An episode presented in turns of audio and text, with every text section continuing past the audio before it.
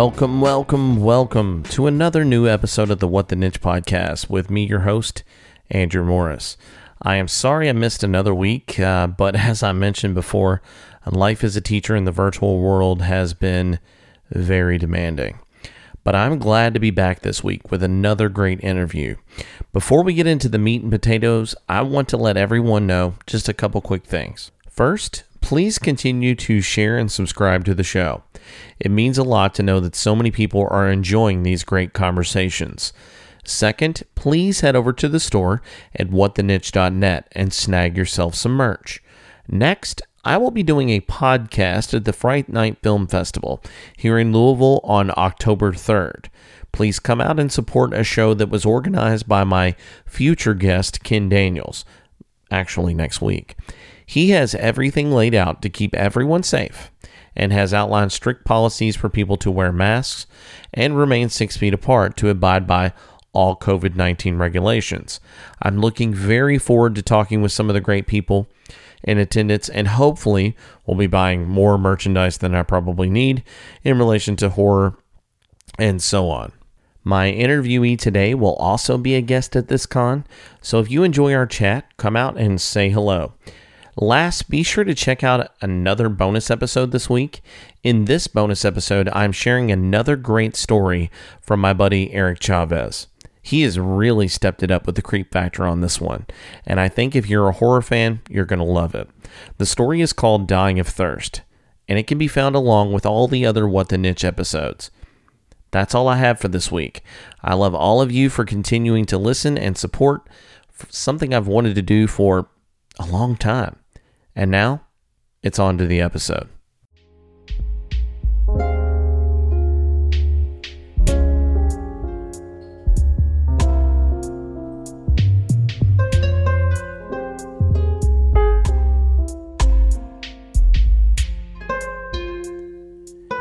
In today's episode, we dig into something I spend way too much of my life engaging with, and that is film. Everything you do as an actor ends up taking you somewhere else. I, I think all the all of the emotions that, that you have to go through, whether it's like loving a girl or laughing outrageously at something hilarious, or you know, everything I've ever done in a film, it requires this uh, this getting to some sort of emotional reality that that is contrary to the actual setting that you're in. I feel very lucky that I get to play characters that are so complex I can't help but love them because they feel real to me.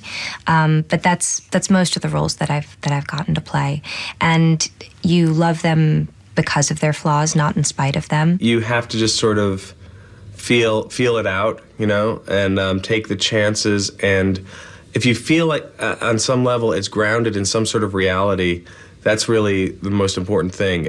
I know that sounds like it might be an oxymoron. You're doing this crazy broad character that's grounded in reality, but it actually it is important to understand where the character is coming from, what his motivations are, you know, whether it's jealousy or you know insecurity or whatever it is, and then you just sort of like you know go with that and try to play these crazy big moments in a in some sort of real way. My job is trying to play a character that will convince people that I'm that person. Uh, if you get a wonderful script like we did on this.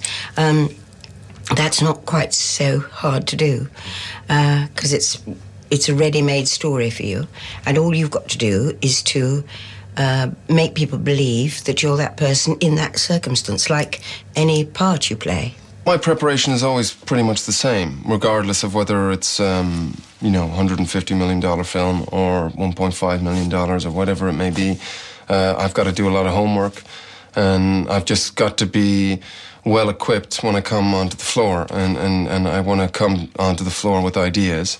And I want to also uh, be well prepared so I have the ability to have a freedom uh, to explore any avenue on the day and have fun. My grandma, on my mother's side, she had these two dogs, pure bloodhounds. Both came up the same litter. She kept them and gave the rest away to the neighbors. Both known each other since they had shit in their eyes. Neither one ever treated any better than the other one. Gentlest dogs you'd ever care to meet. So anyway, Thanksgiving of my ninth year, these two old dogs are trailing me around because they know the score. I'm a animal lover who never finishes his supper. So right before I get up from the table, I toss these two old timers a turkey leg attached to a hunk of cartilage. And it was like they'd never met. They wanted each other so ferociously, all tooth and claw and jugular. They forgot anything they ever had in common and scrapped like that discard decided between their standing and dying. Oh. People just do the strangest things when they believe they're entitled. But they do even stranger things when they just plain believe. Screen actors possess the power of silver screen hypnosis, wielding their emotions as easily as a painter with their brush. With every twinge of feeling heightened and captured in time. These manipulators of story place us in the hands of affectation as we, the malleable audience, wait anxiously for the words to tell us how we should perceive the world unfolding on the 30 foot tall capsule a performance. Willing sacrifice of attention to those deities of the theatrical realm.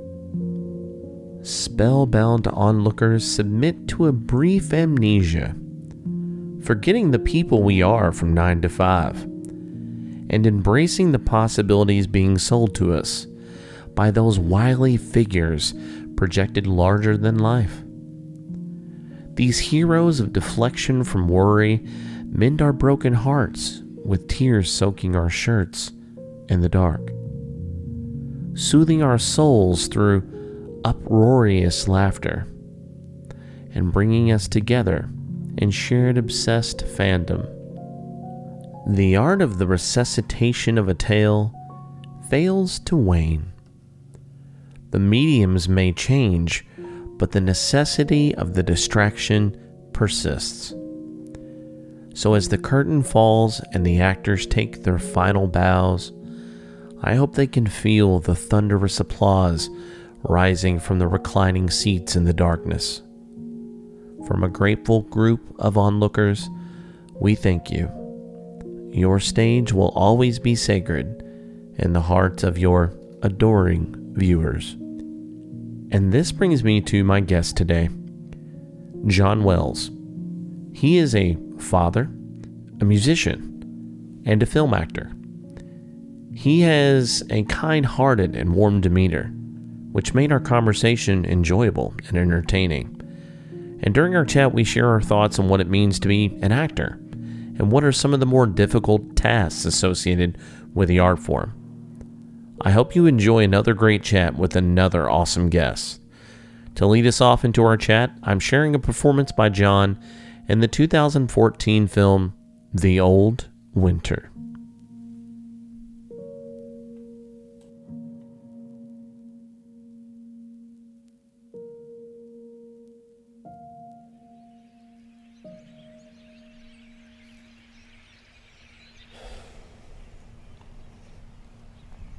It got cold fast, didn't it?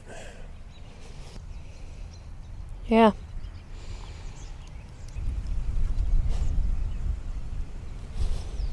Guess it'll be snowing next. Frost was was heavy on the ground this morning.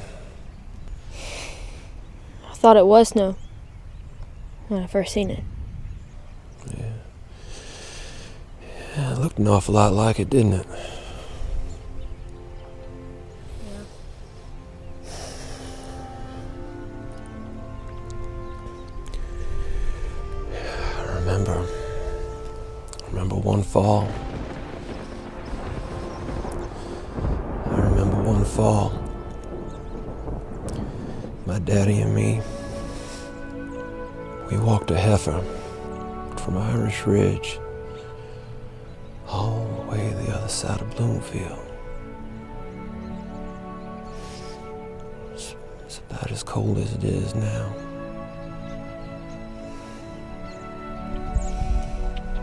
Walking it for? We didn't have no other way to get it there. He was, uh, he was selling it to a man over here on, over here on this side of Bloomfield.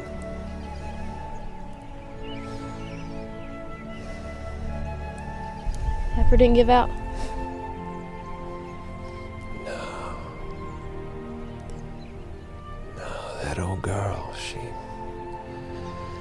She walked right along with us the whole way. When we got there, we gave it to the man. He paid us.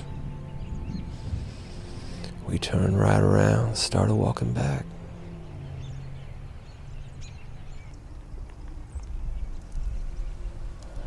How far was it?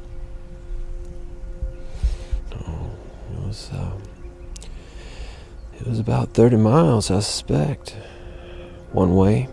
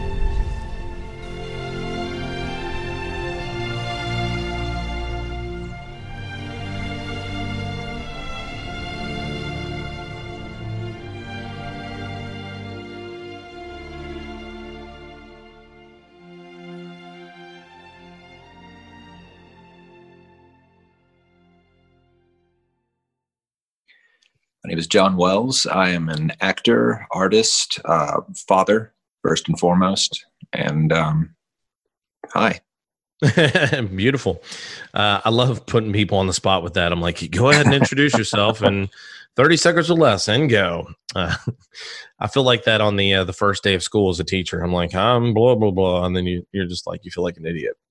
I don't know. That there Yeah, it's like you're, you're sifting through your pocket to slap a label on yourself. What is the one that's most fitting? But, and you're like, which one of these is most me? Damn it! right. Yeah. I know there would be a quiz. And three words or less. What are you? Right on. Um, so you are somebody who I was. Your name was passed along to me by several people. I mentioned this to you uh, right before we started. Uh, Nathan Thomas Milner was one of those. Um, you had done some work with him, and he spoke very highly of you. Uh, and I was uh, glad to finally be able to get to sit down with you um, because I've been wanting to get some film actors. Uh, I'm a theater actor, so I have a bunch of those people that I've talked to. Uh, so I'm glad to finally get a, a great film actor on here.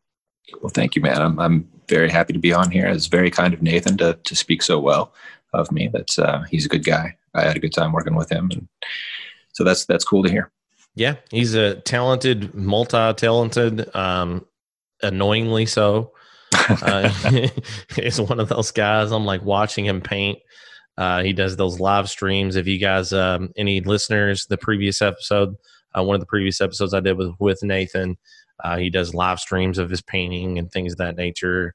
Director, writer, just brilliant guy. Uh, very thoughtful, awesome dude. Mhm. Um, well, we're here to to get into you, man. So um, I think it's a, a fun question always to find out what are some of the misconceptions associated with uh, the different niches of the people uh, that come on here. And I think with acting, there's probably something that you've encountered. If I if I had to guess, the miscon man with uh, i mean with film acting film acting is such a, a weird thing socially especially when you live in somewhere like kentucky i don't think it's something that you run into so much if you live out west but when you're out here where there's really i mean very few actors uh, film actors living in living in kentucky i mean there's i mean there's you know there, there's a bunch of us kind of hiding around but it's not something you, you run into a lot uh, because film acting is such a you know west coast thing or you know up in New York or but it's just in Kentucky not so much.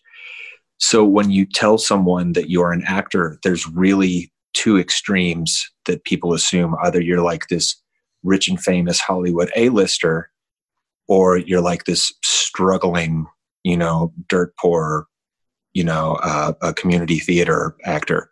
And there's no gray area in between. When in truth, that's where that's where most working actors exist, is in that kind of gray area.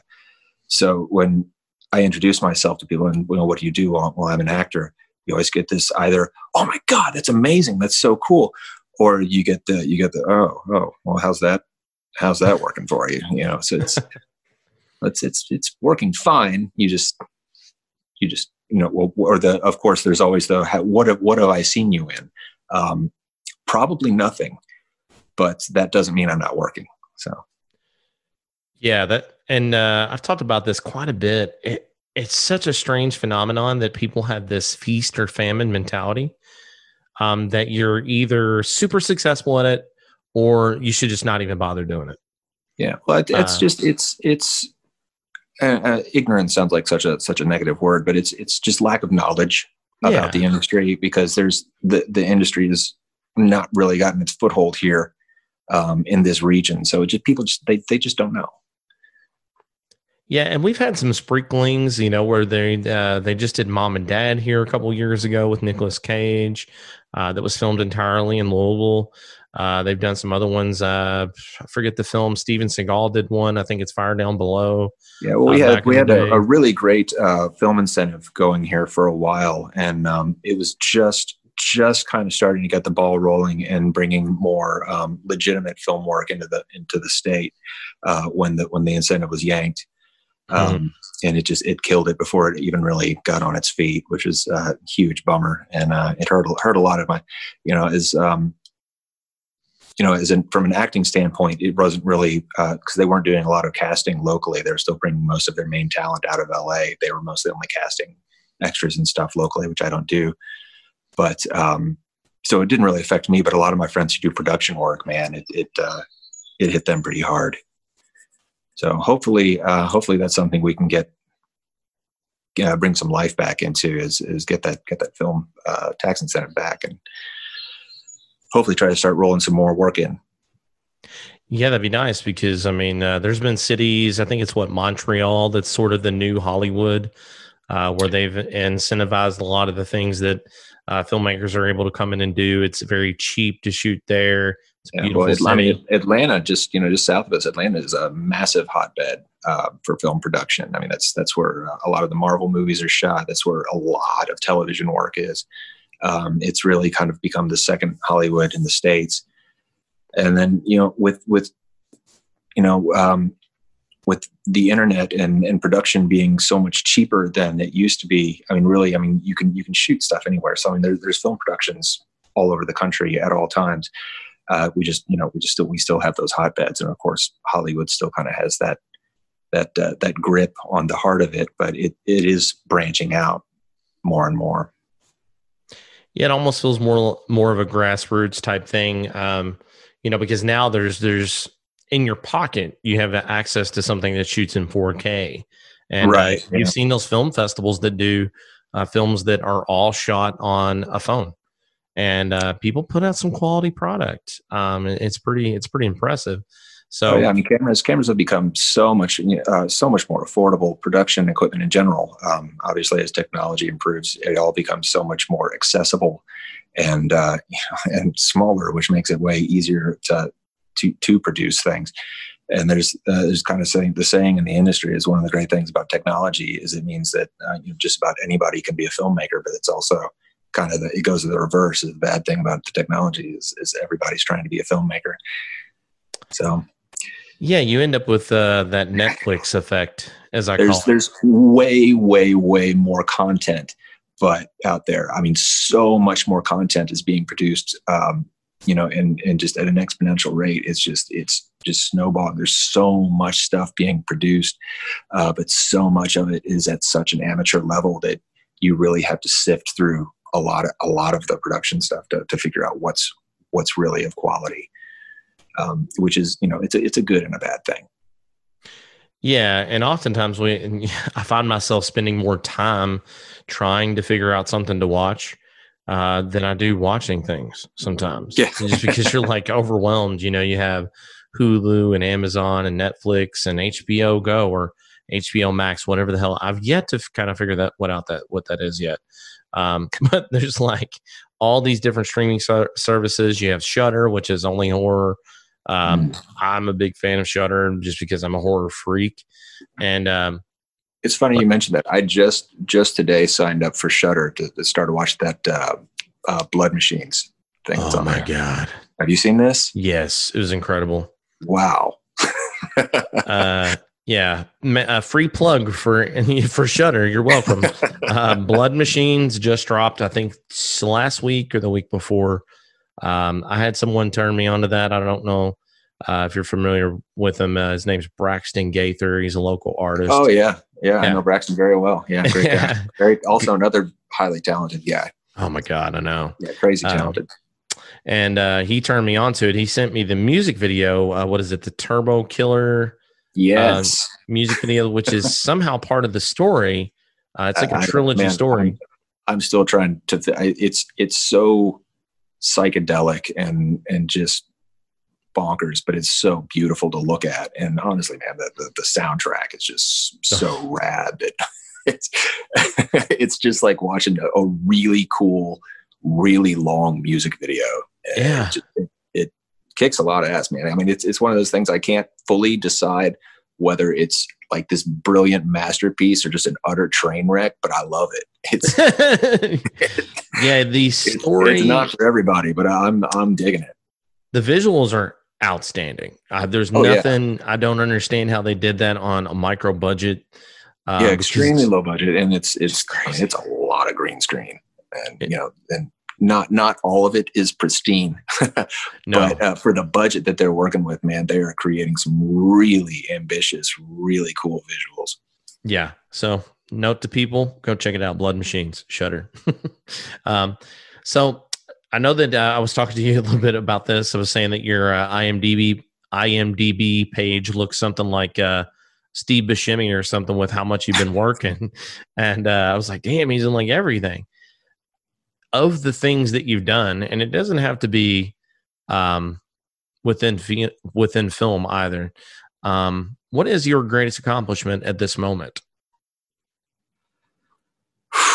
um, man, I mean, I, I hate to I, I hate to even do that. Um, I know it's tough. yeah, if, I mean, you, if you can't give me a, a one answer, you can give me several.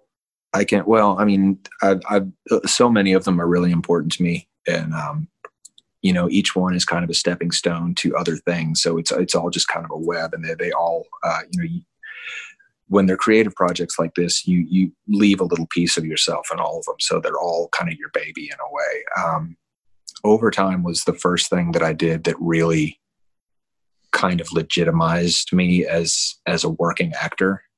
Um, and from that i was able to that that's kind of what really got my career moving um, so that one is particularly um, im- important to me. Of course i watch it now and i'm like oh my god I, I, it's it's you know there's there, there's a lot i love about it but um, but I, I do not love my own contributions to it. I was i was obviously very very green very amateur and i didn't really know what i was doing yet. Um, and then there's other things like uh, the old winter where i spent such a vast amount of time uh, invested in this character that uh, it really i learned so much from it um, both as a human being and, and as an actor um, just because i was so immersed in it for such a i worked on that film for um, about a year and a half uh, which is yeah that's a that's a phenomenal uh, length of time to spend on and i was working on other things while you know i uh, while I was doing it, but um, it was just it was a it was a very very very uh, epic production.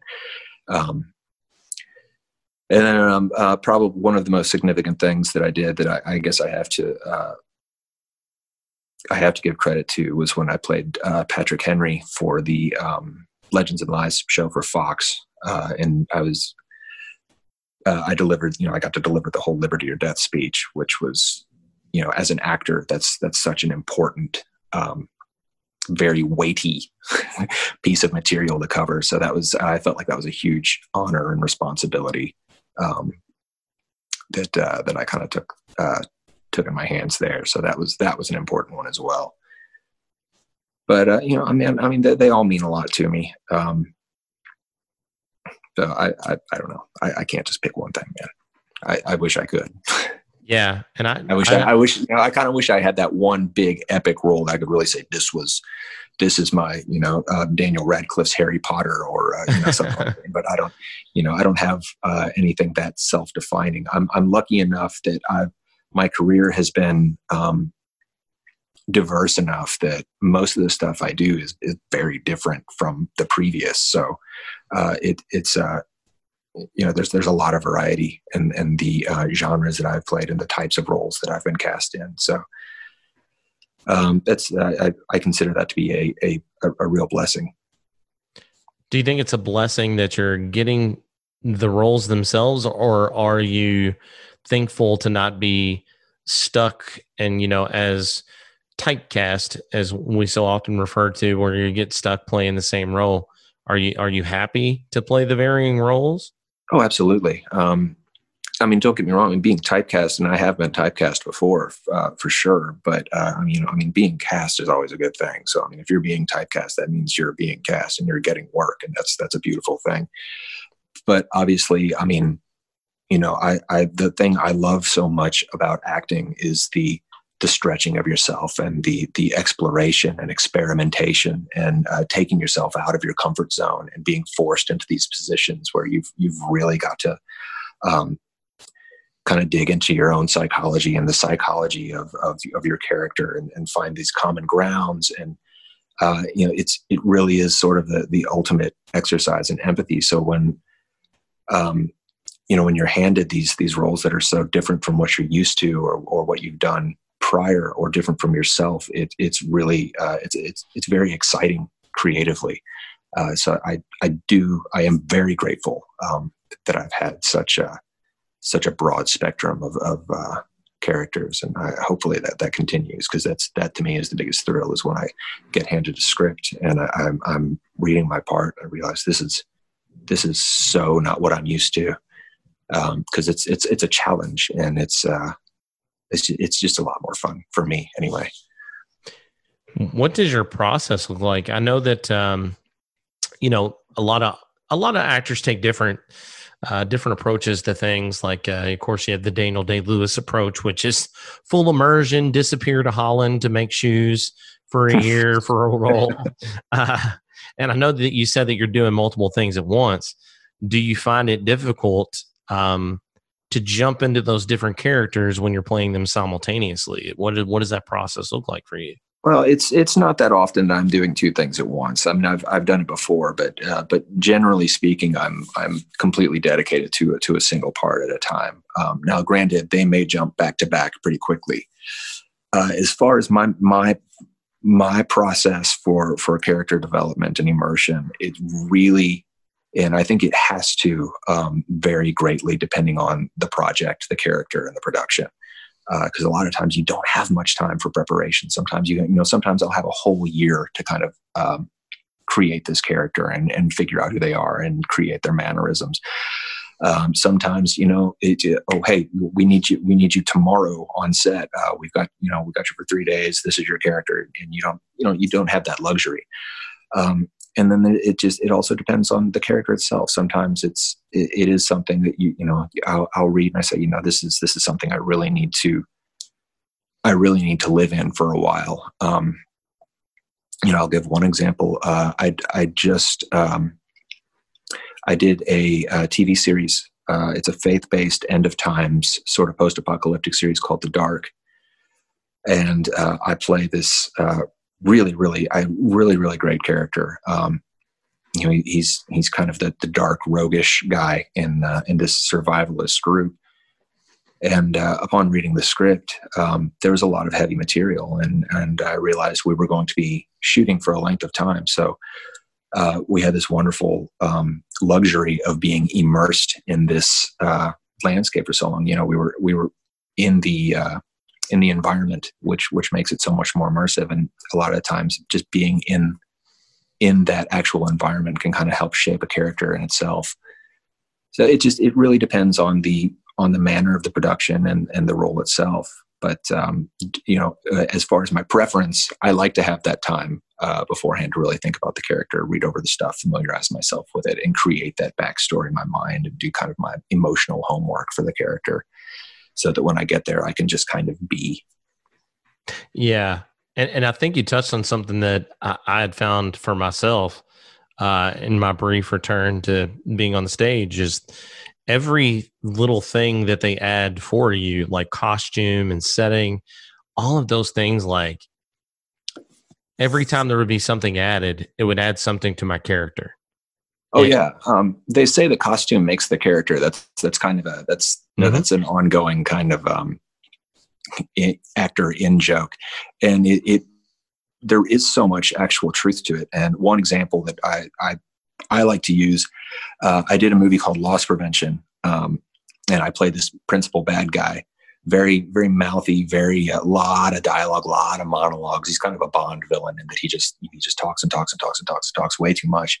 Um, but that's part of his character. And I had this, uh, I had the script for God, probably a whole year before production, and I had this character so mapped out and uh, you know i had all of his mannerisms down i knew exactly how i was going to do it and uh, you know he was just this this you know cool as ice guy and um, i show up on set for the first day and they in my costume is you know they they put me in these brown um, corduroy pants and i've got these glasses and this plum and they put me in like a man bun and it's just it was completely radically different from how i was envisioning him uh, aesthetically and then uh, you Brian like Cunningham. A, you look like the co-owner of a Whole Foods. You're like, this is not what I'm. Very hipster. He was very hipster, and uh, Brian Cunningham pulls me aside. He was he was um, the the DP and. Uh, he was one of the, the, the writers and, and co-directors and he grabbed me and he said look uh,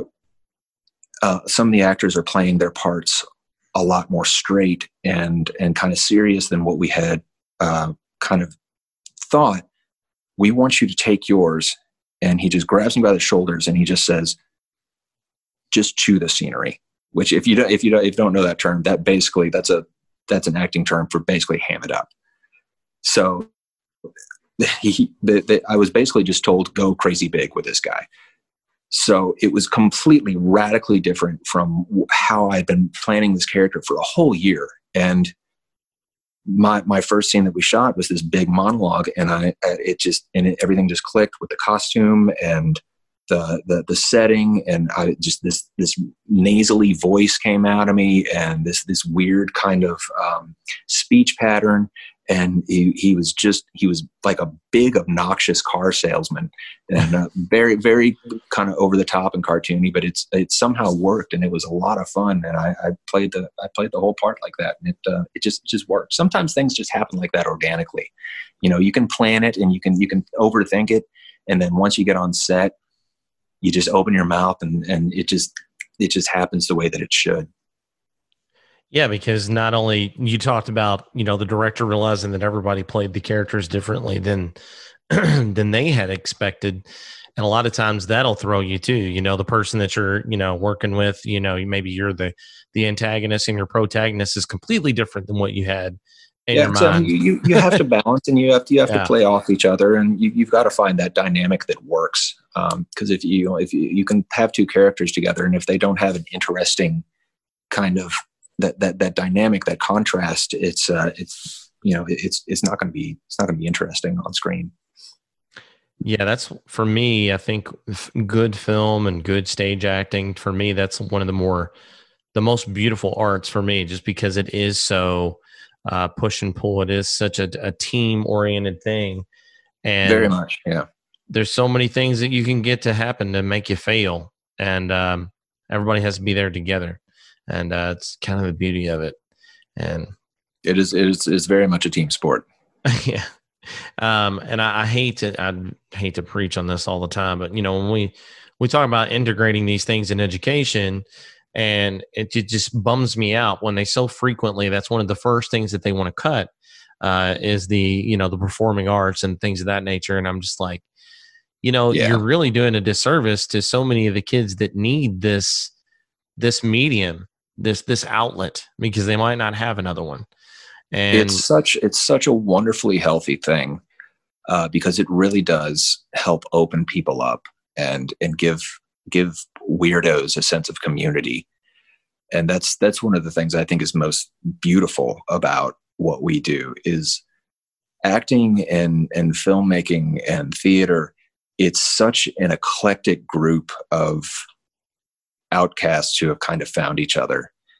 And uh, it you know for me who is such this awkward introverted kid uh, you know i just i i was always so uncomfortable in my own skin. And i once i kind of fell into acting and it just kind of realized that it just gives you this freedom to kind of explore yourself and, and to express yourself in ways that I've never been comfortable doing because I've never had an excuse to do it, you know, and suddenly, you know, I can, I can do these things. I can say these things, these radical things that are so not me because it's not me. And it's so freeing and, and finding these other people who, who kind of get that and uh, understand that it's, it's a, it's a really beautiful thing. Um, just the, the, the overall sense of community and in artistic um, kind of symphonies like that. Uh, my daughter uh, recently, she's my daughter is very very shy and very, she's very very creative and she's very unique and uh, has this wonderful enormous personality, but she is so so very shy. Uh, but just this last year, she she kind of you know, she built up enough courage to go to her first audition for um, for a local community theater, and she's just completely fallen in love with it. Uh, and it just it gives her this wonderful outlet, and I've never seen her so proud or ex- as excited as the way she is when she's involved in in a production, and just seeing something give her that sense of confidence. Um, you know, I mean, she's she's not gonna she's not gonna get that anywhere else. You know, it's it's it's different than than um, you know, because she's she's done team sports and she's done other stuff like that. It just it it wasn't the same. This this just lit a fire for her and just opened her up uh, in a way that I'd never seen, and it was really really gratifying as a father to see her find that and to see her find so much joy and, and self confidence and um, self love in something.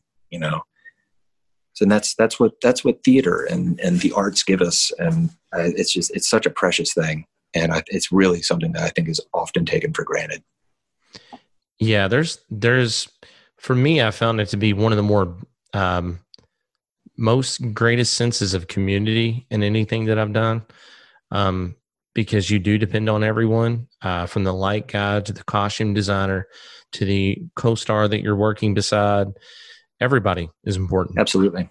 And you all have the same goal in mind. You know, you want to put on the best show that you can. Mm-hmm. Uh, and I don't think it's very rare that you run into somebody that you know doesn't have their the best intentions for the show and you can take those people who are um, introverts you know and that i think that's going back to misconceptions i find that sometimes people just assume that you're this big character on stage. And i was taken back by this a couple times with some of uh, the people that were in the shows that i did because I am extraordinarily extroverted. I wouldn't be doing a, a thing that I talk to people if I wasn't. um, but some of the people that were these big, boisterous characters on stage, and then they would go backstage and they would just sit there. And yep. I would often come to them and I'd be like, Are you okay? Like, is everything okay? They're like, Oh, yeah, I'm great. And then they would just go back to their zoning out. And it wasn't even like, I'm like, Are you like in the zone, like prepping for your role? They're like, No, no, I'm just chilling. You know, just like to me, it was so weird because you know I am this outgoing, crazy person, and uh, just to see them just chilling, I'm like, okay, okay, okay. Yeah, I think that's that's that's very true. I can relate to that very much. yeah, it sounds like it, and I just think it's it's so great to give those people to have that opportunity to be something other than themselves um, so that they can use that as a as a, a method by which to explore things about themselves that they might not have had the opportunity to otherwise. It is. Um, it's it's enormously therapeutic, um, and I'm enormously therapeutic. It it does uh, it it genuinely I think does wonders for for just mental health. It's it's such a wonderful outlet, and uh, man, it's I I can't I can't imagine not having some type of creative outlet like this. I think I would, uh, you know, I mean, if I go a couple months between gigs, you know, kind of like I just, you know, just coming out of with the whole COVID thing, you know, which all of us are. Yeah. Uh, it's, you know, I, I go through these lulls of depression when I don't have that something where I can kind of sink my mind into and, you know, uh, that I can get excited about and creative with. Uh, so I, I, I just I think it's it's so it's so good for people. You know, some people just and sure it's not for everybody, but some people really I, I think really really do need it and benefit from it. You brought up something in there, and I'm curious where you talked about it being therapeutic, and you talked about it uh, for you being like a form of catharsis in a way, and I wonder where that line is because we've seen some unfortunate situations where uh, Heath Ledger and uh, some other characters have, mm, you know, sort of put themselves in a role. And I feel like it may have contributed to some underlying damage. Do you think that there there is a way for people to like dive too deep into a character? Because I, I, know that Jack Nicholson had said going to be cryptic." completely thing. honest with you. Um, I think um, certainly, uh, you know, I think we, you know, if we we dig too deep into a dark place for a while, I mean, certainly some things can happen. I think in places like Heath Ledger, uh, I think the media really kind of ran with that a lot more than than what actually happened. Heath Ledger was a young, very good-looking, up and coming star who had just done you know the role of his career that was going to really launch him into the stratosphere and dude is in the the hollywood party scene you know, there's so the Hollywood party scene is a hideous, um, hideous place filled with just so much drugs uh, coming from so many different directions. People don't people taking pills. They don't know what the hell's going on, uh, and you know he he just I, I I think that the guy just was just very unfortunate and just took too much of something. And you know I don't because he he had already he had already started and was well into production on uh, Doctor Parnassus, which was a very totally different role, a very completely different role, and his his headset was already somewhere pretty different. Uh, did he go really deep, really dark with the Joker? I'm I'm I'm sure he did, but um, you know, is that enough to really? I think for that to drive someone that deep into such a dark place that where that their their life you know to really threaten their life i think they would already kind of have to be there. You know i, I think that that seed would already kind of have to have been planted long long long ago. Um, that's just that's just me. I mean i've i've gone look i'm i've gone pretty deep into some stuff you know and it i've done some really really dark stuff on screen that that you know may have kept me up for a couple nights after but uh but at the end of the day, you know, I'm, I'm still, I'm still me. And I think anyone who's got a pretty solid head on their shoulders, and I think Heath Ledger did, uh, you know, I think, you know, we all keep some, some degree of anchor in, in reality. Yeah, I, I, felt the same way. I was just curious because you know that had, that had been something that was talked about, you know, on quite the scale there for mm. a while once that had happened, and I think that it was unfortunate. I think the tragedy of such a young, talented actor was, you horribly know, sad. just horribly sad. And and from yeah. what I, from what everything that I've heard, he was he was a really good guy, and he was uh, extraordinarily talented. Obviously, he did a lot of great stuff, and uh, you know, I mean, I loved a lot of his work prior to the Joker.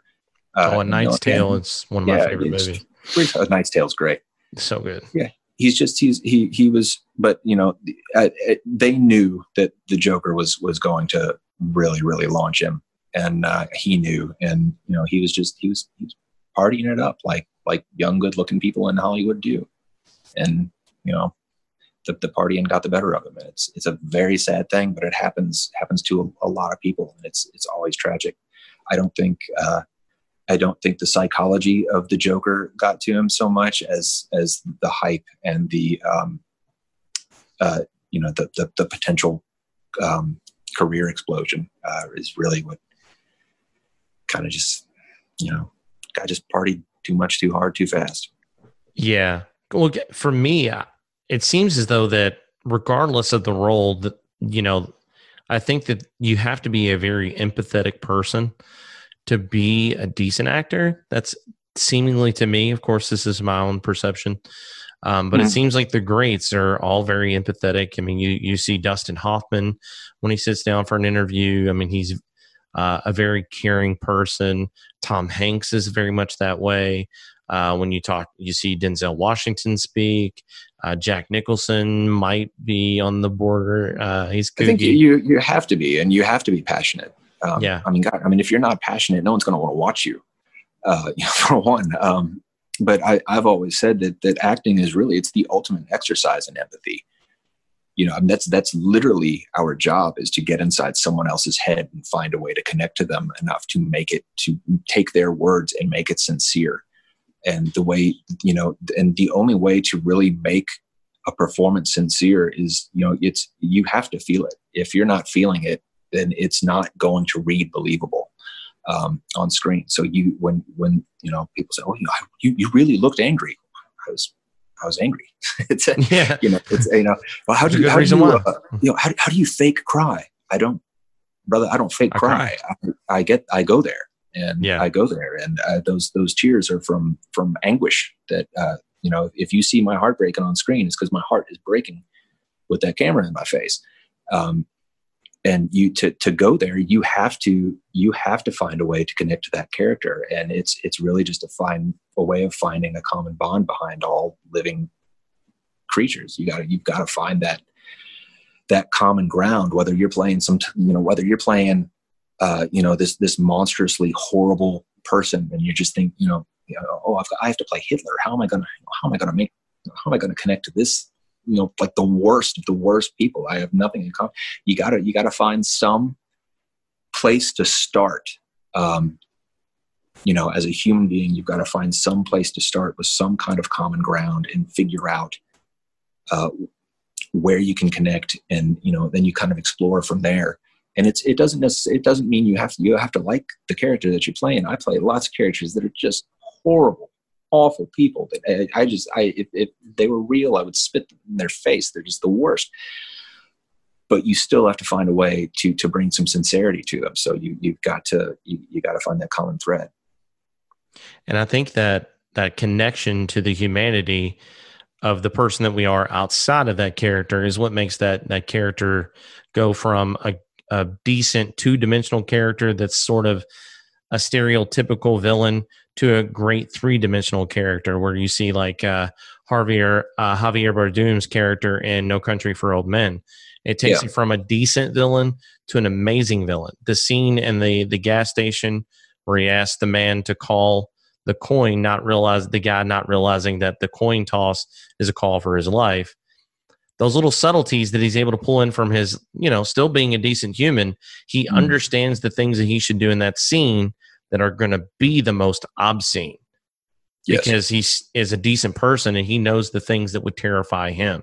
He knows Such the things that would scene. Such upset him. scene. yeah Yeah, it's one of my all-time favorite scenes. oh it's so good so good And for me, you know, I'm like you. You know, uh, I get red uh, when I get angry. Uh, you know, my my blood pressure goes up. You know, and I was a villain. You know, I had to come out and threaten to kill everybody. And uh, that's that's a weird headspace to put yourself in one minute before you walk out on stage when you were just cutting up with the people that you're about to go threaten to murder, uh, and they're your friends, and then you got to come out and make them cry. You know, and I know that if if she's going to put on a good performance, then I need to sell it. I need to come out and give it to her so that she has something to work with. Uh, and if I fail her, she looks like shit. You know, so that comes Yeah. back to that push and pull thing. So I got to come out mad. And I'm thinking of like, I'm literally in my head right before I walk out. I'm like, all right, uh, things that are aggravating me, you know, that day. Oh, I wish I would have done that. I wish I would have said this.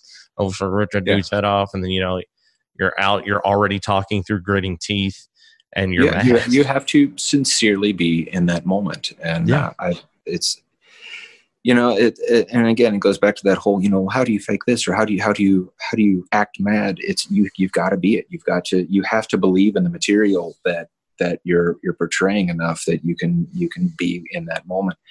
Uh, you know because we're, we're human beings and we watch human beings be you know behaving as human beings all day long. And when something's off we know You know, we know there's there are you know there's even physical you know physiological cues that that we read on people's faces that we don't even realize that we're reading. Um, when someone's angry and you know they see the, the veins popping or you know and you see the redness swelling in the eyes when they're when they're heartbroken you know without them even saying a word or whether it be you know a twitch of the eye that you know a, a subtle squint that that gives some type of these you know all these physiological cues that that speak so much more than than even the dialogue if those things aren't on point that the audience is not gonna they're not gonna buy it. They're they're not gonna buy it. And you know we we know human beings. We connect with human beings. We we connect with human beings emotion. And if that emotion is not genuinely there then the audience is they, they've you've already lost them. Yeah and i know that uh, i'm not much of a drinker um, so sometimes when i one of my favorite things I guess it, it's it is influenced by that very thing that you're talking about. I love people watching mm. because I love to see. I, I, build stories in my head, like as I'm watching conversations unfold. I'm watching their mannerisms. I'm watching their expressions. I might sit at a table quietly while other people are sharing drinks and things of that nature, my friends, and I'll just zone out and be like, "What is this story at the bar?" You know you're watching this girl's face and then you're watching his face and a slight touch of the shoulder and I, I pay attention to all those things and i love those subtleties when an actor is able to bring in the little stuff on screen because you know that's the beauty of on-screen acting is all the little things which is also uh, the odd disconnect with stage and with stage uh, yeah. yeah i think nathan touched on that. He had a wonderful stage actor who came on and he's like i am here for you. And everybody's like jesus christ. It's it's a very it's a very different style of acting. Very yeah so. and the guy had been stage acting for 20 years and he could not turn it off. Yeah. and uh, he was like it was unfortunate that it couldn't work um, but that's what he was trained to do. It was a muscle that he couldn't necessarily turn off. Mm-hmm. And uh, but I love those subtle things. You know, when when great actors do those little things. Uh, when Tom Hanks played Forrest Gump, uh, I actually met somebody from Alabama. I ain't gonna drop no names, but dude, he talked just like Forrest Gump. Mama makes. It's real good, ma'am. I like to thank you, ma'am. And I was like, me and my wife looked at each other. We're like, he talks like Forrest Gump and he's from Tuscaloosa. You're like, so you knew that Tom Hanks legit went down there. This wasn't just mm-hmm. something that he created. There was a truth to this, and that's what makes a role beautiful. Is that yeah. truth? Like you said, if you're not, if there's not something set in reality to that, human beings I don't think necessarily have a reference point. point, and a lot of times it's when you get characters that are new and unique, you get pushback. Maybe like Rocky Horror, you know, with Tim Curry's, you know, yeah Frank-N-Furter's character, you were like, what the hell is this? You know, and it can be off putting because you're like, I've never met anybody like that in my life. Right. So that's what makes it fun, you know? Certainly. Yeah. So, um, I know that you've been involved with this for a little while now. Um, and I know that you've done a lot of different things. I'm always curious to see people's perceptions of how the things they're involved with have changed over the time in which uh, they've been involved with it. And I think with film, you could go on quite a bit of a tangent with this one. Uh, how how uh, film has changed since I've yeah.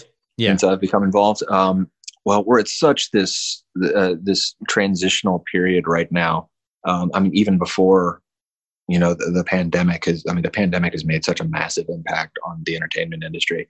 But even prior to that, uh, with the birth of, of streaming services, Mm. Uh, it's it's just such uh, a, a, time of um, uncertainty. You know, we don't really know exactly what's going to happen um, with uh, distribution and things like that. We don't know where if theaters are going to be around in the next ten years. Uh, it's just su- such a such a strange time of transition.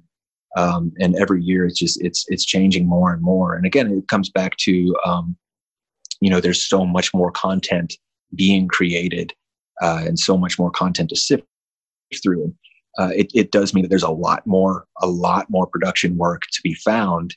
Um, so there's a lot more opportunities, but a lot of those opportunities are not necessarily great opportunities. There's a, there's a lot of uh, there's a lot of shady stuff out there. Um, more and more every year, it feels like there's a lot of a lot of amateur, uh, which there's absolutely nothing wrong with being uh, an amateur. Obviously, that's where everyone starts. But there's uh, it's um, amateurs with delusions of grandeur uh, is what becomes dangerous because there there are so many um, a lot of amateur filmmakers who claim to be the next big thing or they're, they're doing this and they've got this big production. They're going to you know i'm to make you a star and you know we've got this much money. When they don't have any money.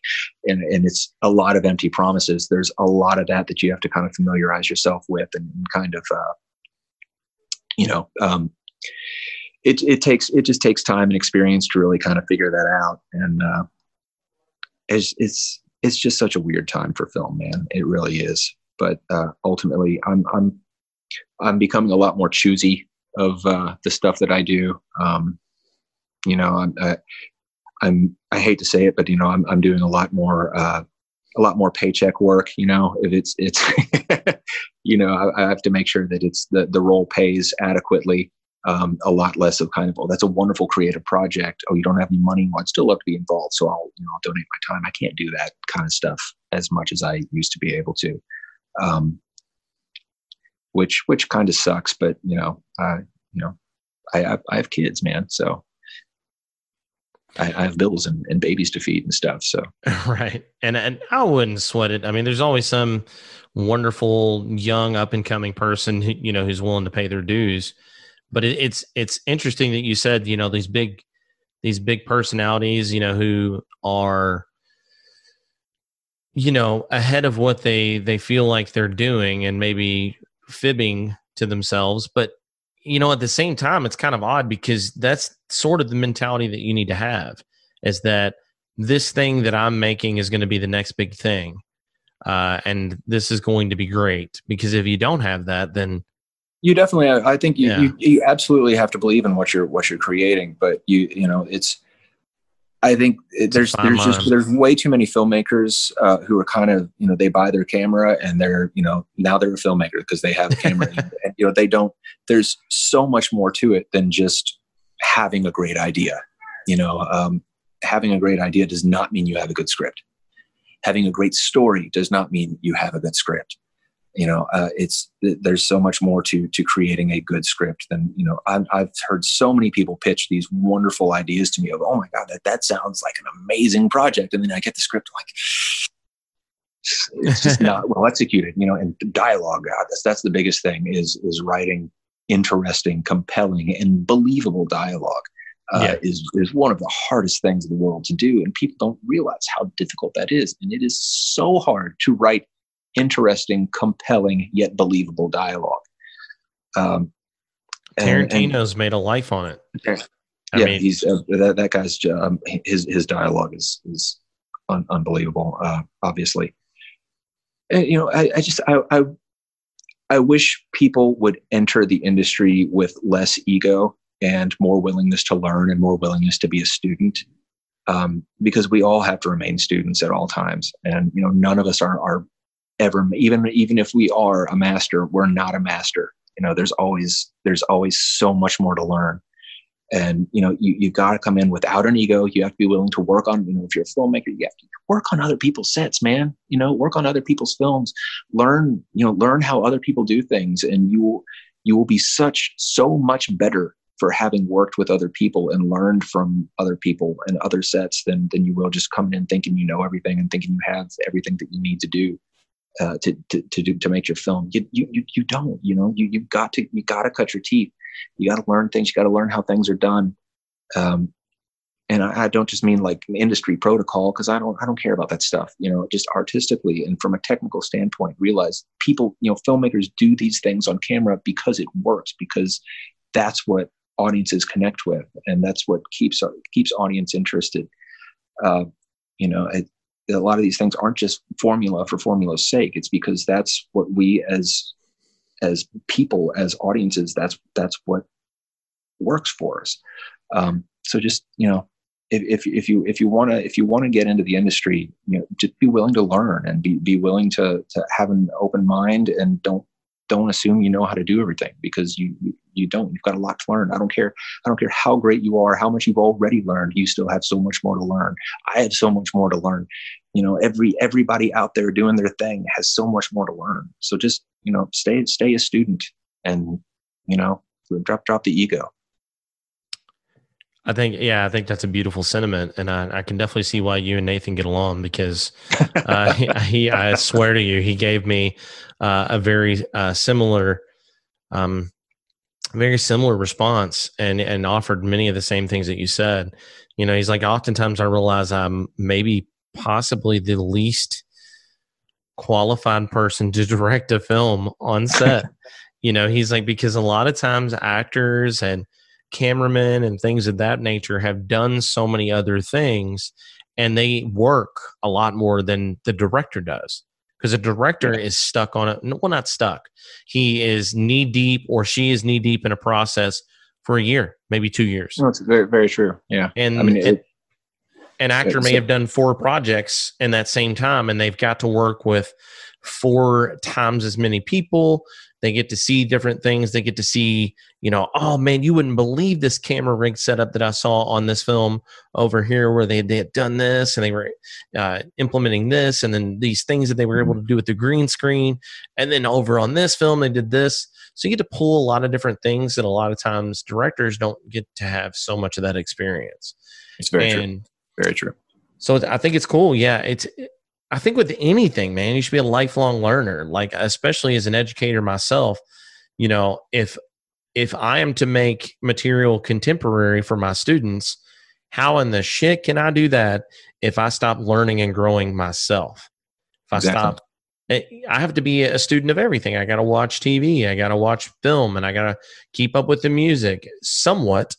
I don't have to love all of it, but I should at least know what's going on and keep my my finger on the pulse of yeah. world because that's where they live. That's where they're.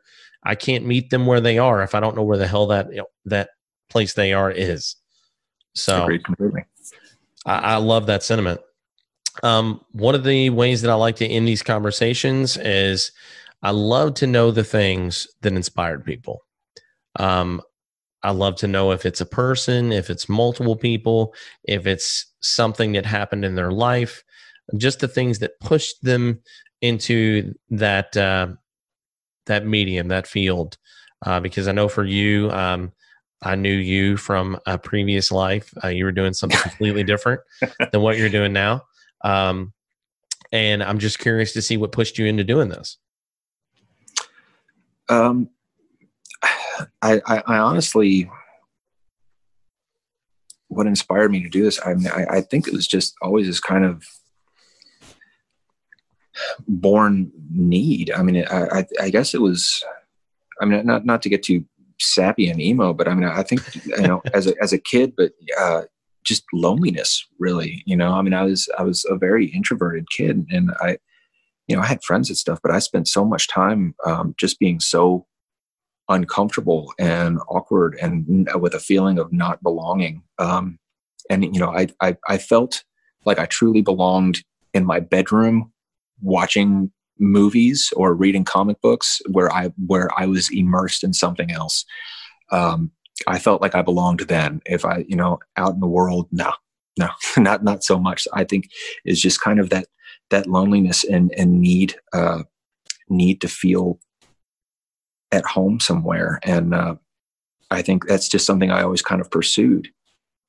Um, and then now uh, you know, as as we change and we grow and we evolve, um, what inspires me now more than ever is is uh, and not to do the sappy cliche thing, but my children um, inspire me in every every single possible way to be to be a better person, to work harder, to to to try to do better work and achieve greater things and understand the world more and gather as much knowledge and experience as I can so I can try to pass that on through them. And I just I see them and I see all the magic and wonder in their eyes that they that they see as children and and I want to help create that kind of magic and wonder both for them and for any audience that that may be uh, may have eyes on whatever I'm doing. Um, I, I don't know if that's a bit of an abstract answer, but that's that's what came out of my mouth just now. God, your answer for your inspiration was so wrong. God, no, there. Eh, that's that's the beauty of that that question for me, man. Is just so many people take so many different um, courses and and different life trajectories to to get to this point to where they're they're doing something that's so special to them and no there's no wrong answer there. That was that was fantastic. And it doesn't sound cheesy at all because i i, understand like i don't have children of my own but you know again you know i talk about being an educator because it's not just a job. Mm. uh, it's very much an identity for me. And i realized once i stepped in front of those kids in that classroom that especially now i, work at a school that is, is predominantly students of color. Um, 67% students of color. Um, we have um, 35 different languages spoken in our school uh, and a lot of yeah and a lot of black students and a lot of poor students. And i felt like especially now um, with everything going on in the world uh, with people protesting the treatment of in, individuals in their communities the treatment by the police officers and things of that nature Mhm. i realized i couldn't stay home um, because i got to speak for them Mhm. and I have to be a representation of them. I have an entire lesson for my students. I teach humanities, and we have an entire uh, unit that we learn about Black protest songs. That's beautiful. And I, you know, I showed the kids Kendrick Lamar's "All Right," which was for the Ferguson, Missouri uh, situation. Then we had Nina Simone, uh, "Blood on the Blood on the Leaves," which is a fucking powerful song, Mhm. um, and exposed these kids to things that they hadn't thought about. They hadn't seen. You, me, and you are probably really familiar with the the situation that happened in Charlottesville. You know, where the guy went down and ran down the protesters in his vehicle. Unfortunately, yes. Yeah, and my students had never seen it Yeah. because you know it's hard for me to realize that in 2016 they were 11, Mhm. so they didn't know anything about it, and so I get to have those a difficult conversations, but important ones. Oh, you have a powerfully important job right now, and well, I mean, all the time, but especially right now. So, um, hats off to you, man, because that's a that's that's a enormous responsibility, but also such a tremendous honor that you have. So, kudos to you, man. Huge cheers. Yeah. So so when you say you know you, you're doing it for your kids, like I get Yeah, it. you get that. Yeah, Yeah, yeah. I get it because you know I'm, I'm just I don't understand the world right now, you know, and I just try to be the best representation of humanity that I can for those 150 kids on a daily basis. I try to be consistent, and I try not to be full of shit. I tell them things, and you know, I'm like, you can be the change, and and then just go sit my ass at home on the couch while we literally stand on the precipice of change. And I don't mm-hmm. mean to make this like too much of a thing, but I it is something. And I think the performing arts is beautiful for that because we're able to hear black voices and we're able to see people like Jordan Peele, who's out here doing things uh, that nobody's ever seen. Like Nathan, again, I'll reference him because he made so many beautiful points. He made a film with a thing that we'd never seen a black family going on vacation, just being a black family. They weren't thugs. They weren't bank robbers. They weren't drug dealers. There's none of that bullshit. None of those typical, stereotypical characters that they so often get put into. They were just a family on vacation in a horror movie. And he was like, I wanted to cry. He's like, it might sound silly. He's like, but it was amazing because I'd never seen it before. And I was like, when he t- said that, I go, damn, dude, you're right. you know, as sad as that is, you're right.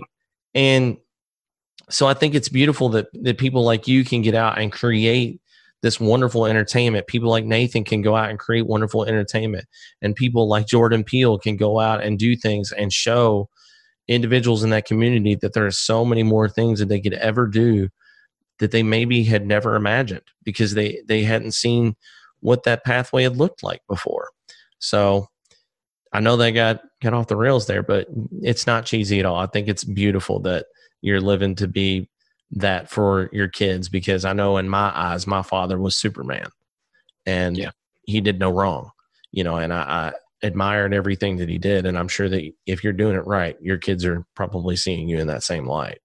Oh, I hope so. yeah, it seems like it, man. So, um, dude, I greatly appreciate your time.